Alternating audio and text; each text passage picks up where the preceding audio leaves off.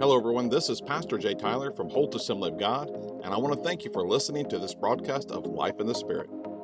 I pray that you are challenged, blessed, and encouraged as you hear God's Word shared in this message. So, this is the last message in our series, God's Masterpiece.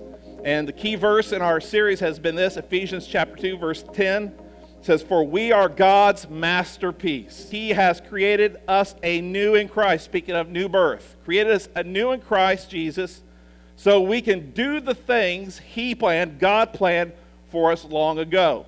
God created us for a purpose, and that purpose can only be fulfilled in Christ. Until you come to Christ, that purpose cannot be fulfilled. That's the first step and the prophet Jeremiah gives us a powerful image of this truth. It's a, it's a wonderful visual. It just goes right along with this. And it's Jeremiah chapter 18, verse 1. The word which came to Jeremiah from the Lord, saying, Arise and go to the potter's house, and there I will cause you to hear my words. Then I went down to the potter's house, and there he was making something at the wheel.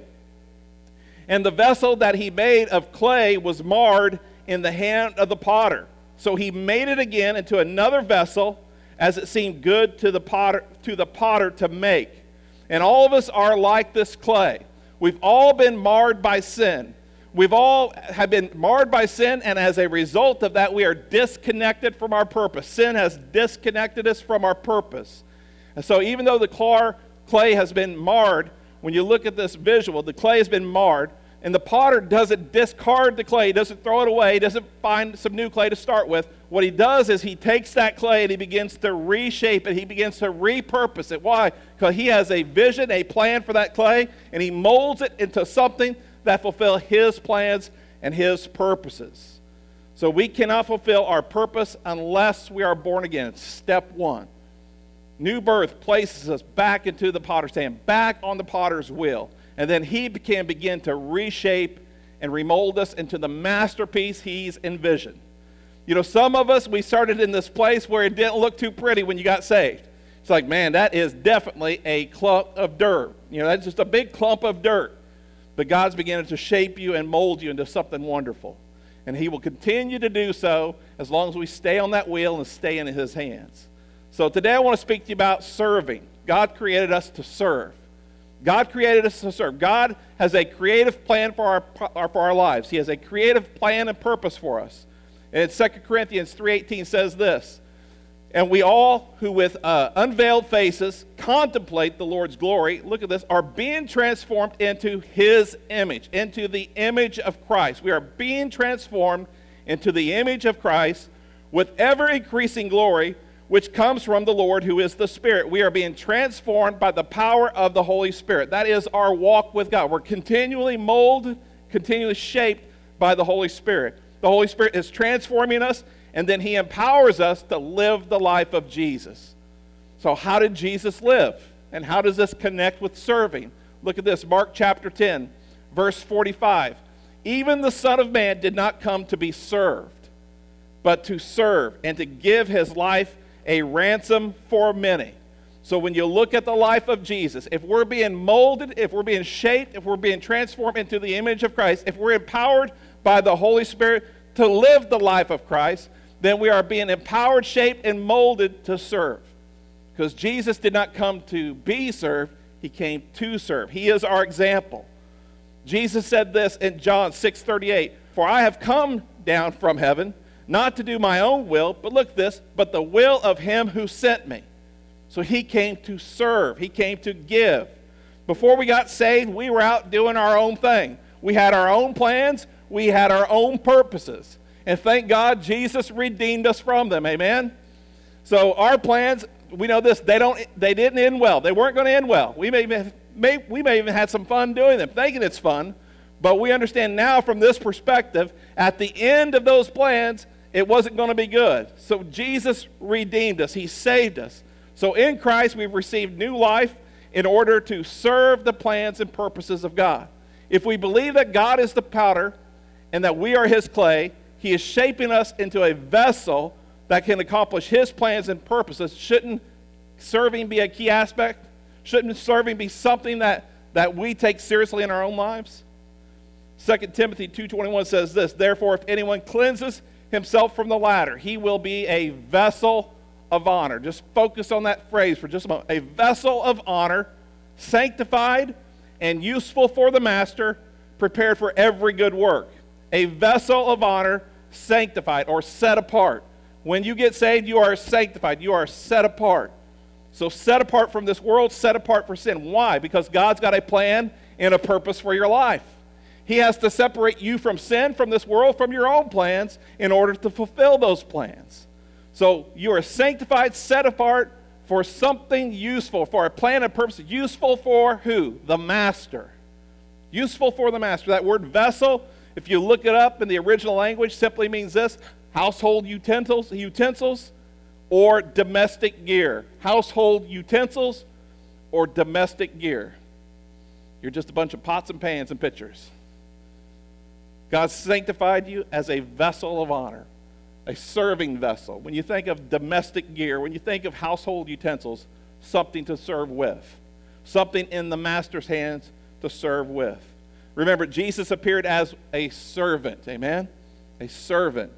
So the Bible is full of stories and images. If you think about how many times earthen vessels or, or pots uh, or pans or just uh, uh, vases or any type of uh, vessel, you find these images throughout the Word of God, just splattered throughout the Word of God. And as I was thinking of earthen vessels, I, I thought about uh, archaeological finds. I love history.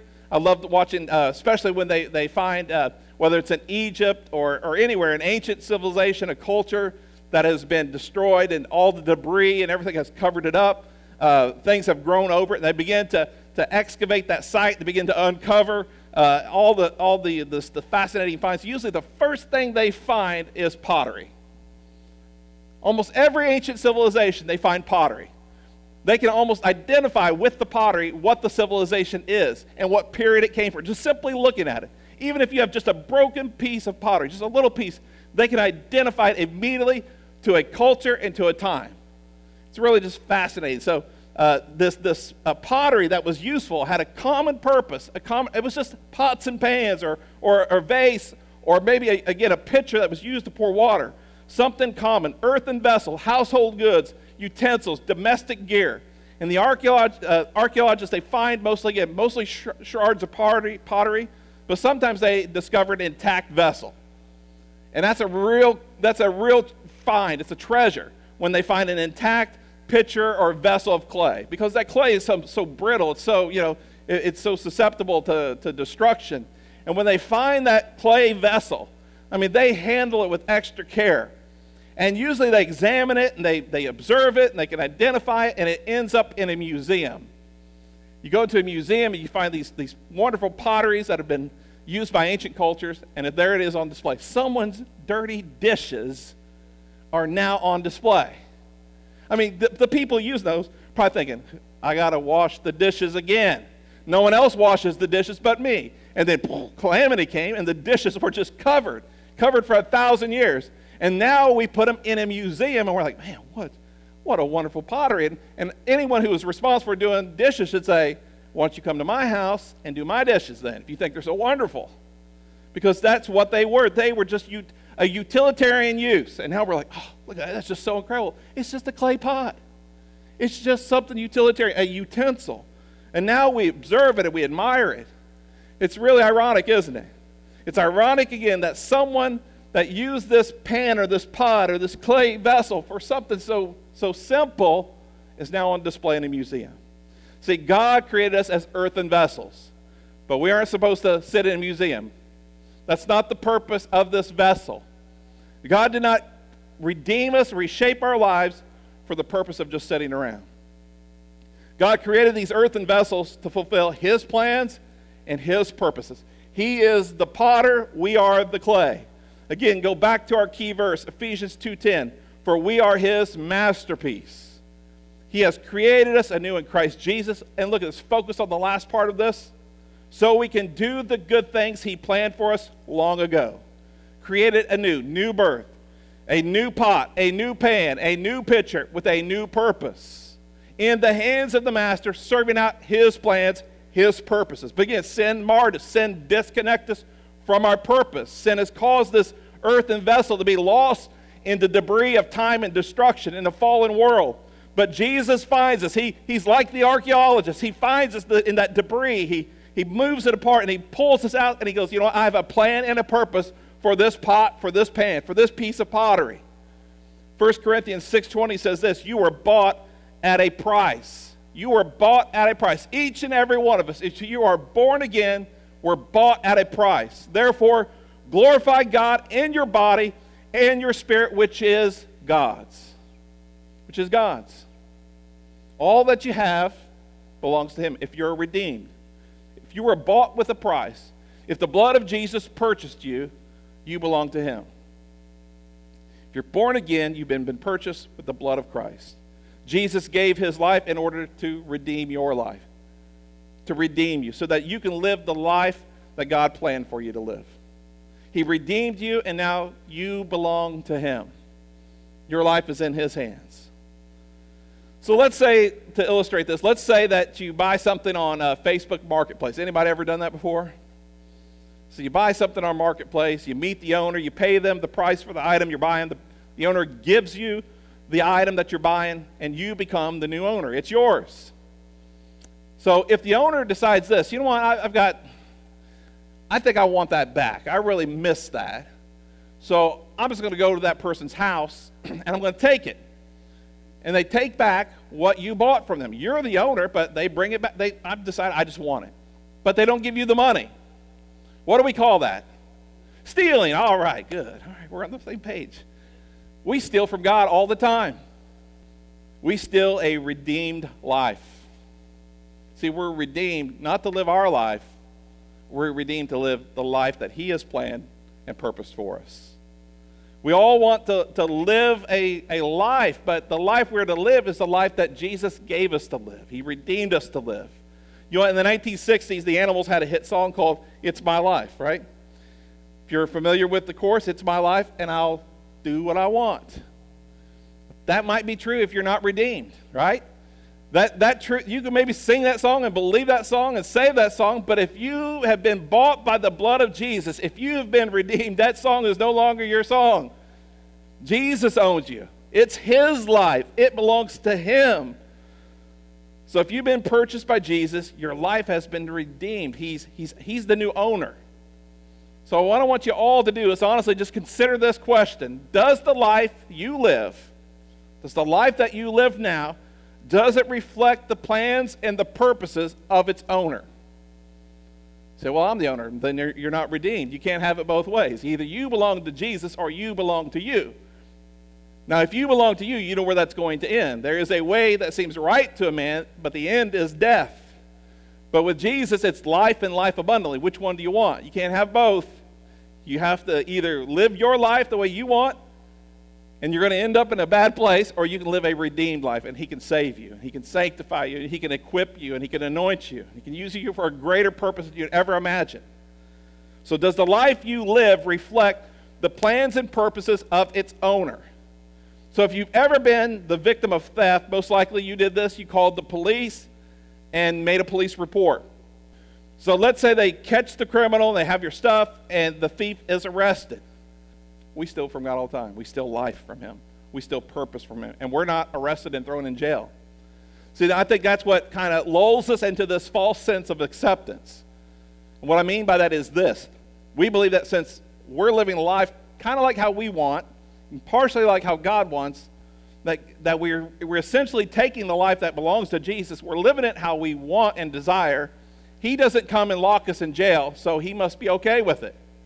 It lulls us into this sense of acceptance that God's okay with this, but he's not. Jesus isn't okay with that. Make no mistake, if you have been redeemed, you belong to Jesus, and you will be held accountable for the life that you live. 2 Corinthians 5 9. Therefore, we make it our aim, whether present or absent, to be well pleasing to Him. To who? To Christ. For we must all appear before the judgment seat of Christ, that each one may receive the things done in the body according to what he has done, good or bad. We're all going to be held accountable. Why? Because we've been redeemed. We're God's property. We belong to Him. How have we stewarded our lives? We talk about stewarding money. We talk about stewarding a lot of everything. How are you stewarding the life that God gave you? See, God's got a plan and a purpose for you. How are you living your life in accordance to that plan and that purpose? Jesus will hold us accountable. Jesus paid an incredible price. He gave his life, his blood. He redeemed you. He purchased you. A life for a life. You'll be held accountable. 2 Corinthians 4 7. But we have this treasure, what? In earthen vessels. This is nothing but a bunch of dirt that has come to life. Earthen vessels. That the excellence of the power may, may be of God and not of us. God redeemed us. He put His Spirit in us for a purpose. He has a redeeming purpose for our lives. The Holy Spirit empowers us to live the life of Jesus. God does not empower us to live the life of any other person except Jesus. We are going to be recreated, remolded, reshaped into the image of Christ. Not the image of a person that we esteem. We're being redeemed and shaped and molded into the image of Christ. We have this treasure in earthen vessels. It's the power of the Spirit who empowers us to live the life of Jesus. So, this is what the Spirit of God is doing, empowering us to serve out God's plan and God's purpose. Again, going back to our key verse for we are God's masterpiece. He created us anew in Christ so that we could do the things that He planned for us long ago. We've been redeemed, empowered by the Holy Spirit to do the things preordained for us. And by the way, just because you get saved doesn't mean you've accomplished all that God's got for you. That just opens the door. You can begin to discern and start to fulfill God's plan for your life after you've been born again. New birth doesn't complete it. It's like, well, I'm saved, I'm going to heaven, that's it. No, no. Your life has just begun. New life has just walk in newness of life. Don't waste the time, the opportunity God's given you. Some of you served the devil for long enough, served yourself, served this world. God's given you a second opportunity, something that will establish in eternity forever. Treasure, value, just something worth that you'll have that is incredible. Endure the test of time. Man, make the most of the opportunity God has given you. Amen? Before there was a you, God had a purpose. And you are created to fulfill that purpose. Before there was ever a you, there was a purpose. And God created you to fill that, fulfill that purpose. God has a specific plan for your life. I wish I could just lay hands on you all, pray, and say, Thus saith the Lord, this is what you're supposed to do. But I can't. But God has a specific plan for you, and He will reveal that plan to you if you pursue Him. Specific. I don't know the details. But I can tell you this He has a general purpose for us as a body, as a church. He has a general purpose for a church, and He has a general purpose for every believer because the believers consist of the church. Amen? So God has a general plan and a purpose for our lives because He has a general plan and purpose for every believer. In fact, He has some common purposes for every believer, universal, throughout time. So there's two scriptures that reflect these purposes. Two scriptures. The first one is the Great Commandment. This is a purpose for all believers, not just some all believers, universally. Matthew 28 19, go therefore and make disciples of all nations, baptizing them in the name of the Father and of the Son and of the Holy Spirit. Go and make disciples. Go. Sometimes we just concentrate on make disciples, but very clearly, go and make disciples. You see evangelism and you see discipleship. Again, you won't have event, you won't have disciples unless you have evangelism, and you won't have evangelism unless you have disciples. So the church exists to make disciples. Well, pastor, I believe the church exists to worship. Okay, again, worshipers don't necessarily become disciples, but disciples can become worshipers. Therefore, you must have disciples first. We're all worshiping something or someone. We are created to worship. Sometimes we'll worship God, sometimes we'll worship the created things.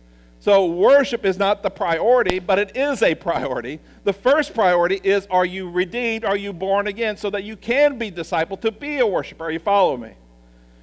Our purpose, this church, every church, is called to make disciples. If we're not making disciples, we're missing our priority. We're missing our purpose. So, what are you doing to make disciples? Well, I thought that's your job. No, that's our job.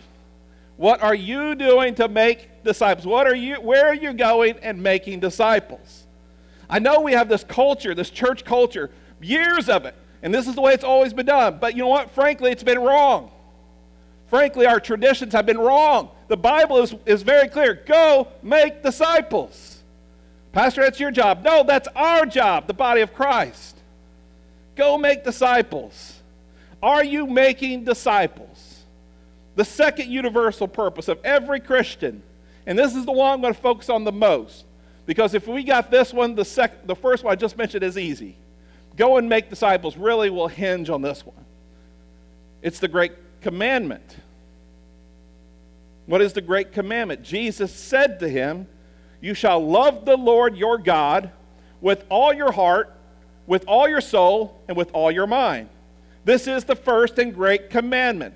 And the second is like it you shall love your neighbor as yourself.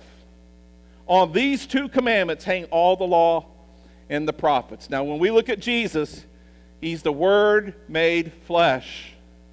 Jesus, if you can boil down the entirety of the Word of God, and you are the Word of God, you are the living Word of God, you are the Word made flesh. So, if you can boil it all down to what it comes down to, what is the, the Christian life all about? Here it is love God, love people. So it's almost too simple, but it is just that simple. We complicate Christianity. It is a very simple religion, it is a very simple relationship. You love God, you love people. Jesus saves you, redeems you, changes you, empowers you to fulfill that purpose. Love God, love people. The great commandment and the great commission is not the great selection or the great decision. It's like it's not like this. Well, I think I'll choose to love God, but I'm going to pass on loving people. It doesn't work that way. You don't get the choice. You've been redeemed, your life belongs to Jesus. He empowers you, He saves you to live this life. Love God, love people. Yeah, but loving God is easy, but loving people's harder. It's supposed to be hard. You know why? Because they're marred by sin. If that's our line of thinking, I don't think we understand redemption. So if our attitude towards our purpose cause if it's if it's like, well, I just don't know if that's really my calling. Again, you belong to Jesus. Your calling is his plan, his purpose. And when I see people like, uh, I just don't, I don't know if that's my purpose, it causes me to be, on, I'm being honest, to doubt the legitimacy of their experience. It is his plan to love him and to love people. Jesus redeemed us, our lives belong to him. Look at these words you shall. You might, no, you shall love the Lord your God with all your heart, with all your soul, and with all your mind. You shall love your neighbor as yourself. I don't know about you, I'm not an English major or anything like that, but shall is pretty strong. There's no nuance in there. You shall. Uh, your children, you shall clean your room. You shall do this. You know, you know the shalls. Thou shalt do this, or thou shalt die. It means you'll do it. But it's not a burden. We get to do it. That's the thing. You get to love God and you get to love people. We can go to church weekly, we can tithe faithfully, but know this if we fail to love God, we fail God's redemptive purpose. If we fail to love people, we fail God's redemptive purpose. Pastor, I have a personal relation with Jesus, and that's what Christianity is all about. Yes, it is, and no, it's not. If you've been forgiven, it expected you to forgive in the same measure. That tells me that it's more about you and God. Uh, you shall love the Lord your God, right, with all your heart, soul, and mind, and you shall love, shall love your neighbor as yourself. Uh, Christianity is about loving God and loving people, not just loving God. That way of saying, I have a personal relationship with Jesus, which is true, but if you leave out the second part, violates it entirely. If we fail to love people, we and we, we will fail to make disciples. Our purpose will fail our mission. We fail our purpose then. Jesus was asked this question by a teacher of the law. Again, teacher, which is the greatest commandment in the law? Jesus said to him, You shall love the Lord your God with all your heart, with all your soul, with all your mind. This is the first and great commandment. And the second is like it you shall love your neighbor as yourself. On these two commandments hang all the law and the prophets. And the teacher of the law thinks about this for a moment. He thinks about what Jesus is saying. You can almost see it just computing through his mind.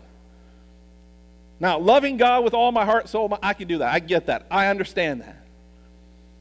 But loving my neighbor, essentially the same, because the two are the same.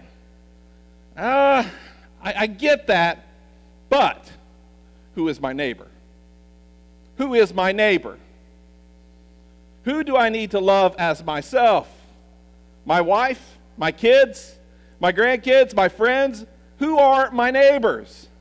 Jesus shares this short story and shows this man who his neighbor is, who our neighbor is. Let's go to verse 30 in Luke chapter 10.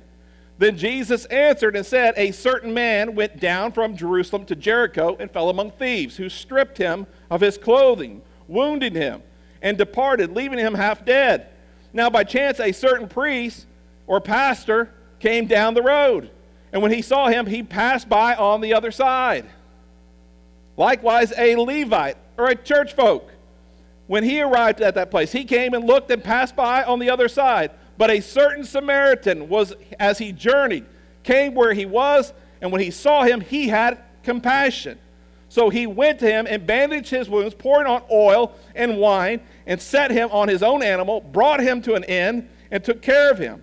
On the next day he departed. He, cut, he took out two denarii, gave them to the innkeeper, and said to him, Take care of him, and whether you spend, and whatever you uh, more you spend, when I come again, I will repay you. So which of these three do you think was the neighbor to him who fell among thieves? He's asking this question to this, this teacher of the law. And he said, He who showed mercy on him. He knows the answer. Jesus said to him, Go and do likewise. What does this have to do with serving? Jesus redeems us and empowers us to serve a purpose. And that purpose is to love God and to love people. If we don't love God and love people, we won't go to lost people and we won't disciple them. And the entire system collapses. Jesus selected the most hostile neighbor known to a Jew, the Samaritan. We don't have all the time to get into the, the history these two groups have with each other, but they're regional neighbors and they're hostile to each other. They hate each other. Now, Jesus could have picked any other relationship, any other people group. Why does he pick the Samaritan? Why did he pick the group of people that he knew this teacher of the law would have the most animosity towards? I want you to picture in your mind the person you would have the most animosity towards because that is the person. That is the person. You don't have a choice because you've been redeemed for this purpose. What we do is put a bunch of religious cockamamie over this and deny this truth. And I don't know why it is. Or do we have people that burn us and make us angry? Sure. But we're still called to love them and love them in a certain way, God's way. Why does he share this story? Because that's what he's doing, how God loves people. There is no partiality with God. God loves all people. Now, it doesn't mean that he accepts their sin, but he loves all people. As God's people belong to Jesus, who gave his life as a ransom, we should show no partiality. I'm going to say that again. We should show no partiality. We can be faithful about going to church. We can be expressive worship. I mean, we can be Pentecostal, rolling aisles, singing, swinging from the chandeliers, which we don't have. But if we don't love people, we're not making disciples, we have religion.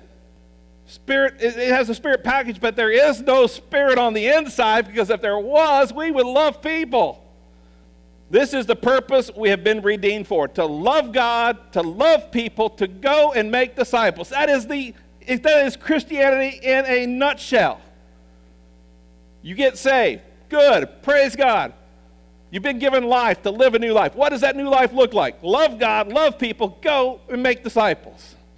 Matthew 25, verse 31. When the Son of Man comes in his glory and all the holy angels with him, then he will sit on the throne of his glory, and all the nations will be gathered before him, and he will separate them one from another as a shepherd divides his sheep from the goats. And he will set the sheep on his right hand, and he will set the goats on his left. Then the king will say to those who are on his right hand, Come, you blessed of my father, inherit the kingdom prepared for you from the foundation of the world. Sounds like a plan and a purpose, does it not? It sounds like someone has a redemptive purpose. For I was hungry and you gave me food. I was thirsty and you gave me drink. I was a stranger and you took me in. I was naked and you clothed me. I was sick and you visited me. I was in prison and you came to me. Then the righteous will say to him, saying, Lord, when did we see you hungry and feed you, or thirsty and give you drink? And when did we see you a stranger and take you in, or naked and clothe you? Or when did we see you sick or in prison and come to you? And the king will answer and say to them, Assuredly I say to you, inasmuch as you did to one of the least of these of my brethren, you did it to me. Now, if you feed someone, if you clothe someone, if you shelter someone, thank God you are showing the compassion of God. You are showing the compassion of Christ. But if you don't share Jesus with them, you are sending them to hell with a full belly with clothes on their back and with a roof over their head. That's all we're doing. Now, what is the greater need? Yes, we should be compassionate. Yes, the compassion of taking care of normal, everyday life food, water, shelter, providing that. That gives you the opportunity to share the real need. The real need is Jesus. See, I think sometimes we're like, man, yeah, but we just got to take care of those necessities, right? Yes, you need. The necessity is eternal life. That's the necessity. I think sometimes we do this as churches, and I, I mean this with all due sincerity. Sometimes churches will do this, sometimes Christians, they'll show compassion, but they have no follow up with sharing Jesus. I think sometimes we do that to make ourselves feel better. When was the last time you ministered to someone in the name of Jesus? When is the last time you were moved with compassion? You didn't care what someone thought, what someone what impression they may have. You saw a masterpiece marred by sin, a, a, a something God created that could have something glorious, something incredible, and your heart was moved to compassion to do this. I need to be the hands and feet of Jesus. I need to be the mouthpiece of Christ. I need to share with this person who is going to be destroyed. When's the last time? When's the last time you loved your neighbor as yourself? Not everyone is called to a full time ministry capacity like me. I understand that. It's not for everyone. But every born, born again believer is called to ministry. Every born again believer is called to ministry. We are called to minister to God. A minister is a servant. If you want to break down the really basic form of the word minister, it's a servant. Ephesians 4 says this And he gave some to be apostles, apostles, some prophets, some evangelists, and some pastors and teachers. Why? Why does he do this? For the equipping of the saints, for the work of the ministry, for the edifying of the body of Christ. There's my purpose. If I were an evangelist, this think about this. How do we handle an evangelist in a church? Well, we, he preaches, we bring people who are lost so they can get saved. But that's wrong. The, the full function of the evangelist is to train you and equip you to win lost people, to do the work of the ministry. Now, I'm not saying there's anything wrong with preaching the gospel and people coming and get saved. No, I'm not saying that. But if that's all it is, it is wrong. Because an evangelist is called to help the body of Christ, the saints, to be evangelists. The church doesn't pay me to do the work of the ministry. My job is to help you, equip you, encourage you to do the work of the ministry. But what we tend to do is we pay the pastor to do the work of the ministry. You know, if the pastor is the ministry, when the pastor leaves, dies, or fails, the ministry fails. And that shouldn't be the case. See, here's the fact of the matter. When it comes to people, loving people, winning the lost, going and making disciples, that's not my job. My job is to help you to do that. My calling, that's my purpose. Your job is to share Jesus. You know, you will see people all through the week that I'll never get to see. You'll have encounters with people that I will never be able to encounter. There's lost people in every situation that you're in. You, you go to school, you go to sports fields, you go to games. There's a wonderful opportunity to share Christ with that person. You could build a relationship with people. You don't have to win them over in a day. There should be some urgency, but you don't have to win them over in a day. But you will reach people that I can never reach. If I can help you, if I can equip you, if I can encourage you, that's what I'm supposed to do. See, this church, Holt Assembly of God, is called to do this. Make disciples, worship, pray, teach the Bible, teach God's Word, evangelize, and minister to people. You know why? Because that's the purpose all churches share, common to all. Now, how we fulfill that purpose will vary. For example, the First Baptist Church here in our community, they have a food pantry. They do a wonderful job. Why on earth would we want to recreate what they are doing, reaching the people they are trying to reach? Why would we want to do what any other church in our community is doing to gain the same people they're trying to get? Why? There's plenty of lost people in our community. While I think we should partner with other churches, we have to understand this. God's placed us geographically at 540 3rd Avenue for a purpose to reach people, not to reach other churches. There's nothing wrong with that. Please hear my heart. But if we do that, I'm telling you what happens. We just get back into this thing of just doing church. And we're not called to do church, we're called to reach lost people, to go and make disciples. God's brought you here for a purpose. And that purpose is to partner with this church, to fulfill God's calling and purpose for this church. You are here to worship. You are here to fellowship. You are here to be disciple, to disciple, to evangelize, to serve, to give your time, your talent, your treasure. You've come to give. Christians have been redeemed to do these things I've mentioned. All of us, every one of us. But I thought I was redeemed to go to heaven. God's got a plan and a purpose for you here to fulfill. God has a redeeming purpose. He, you are the clay, He is the potter.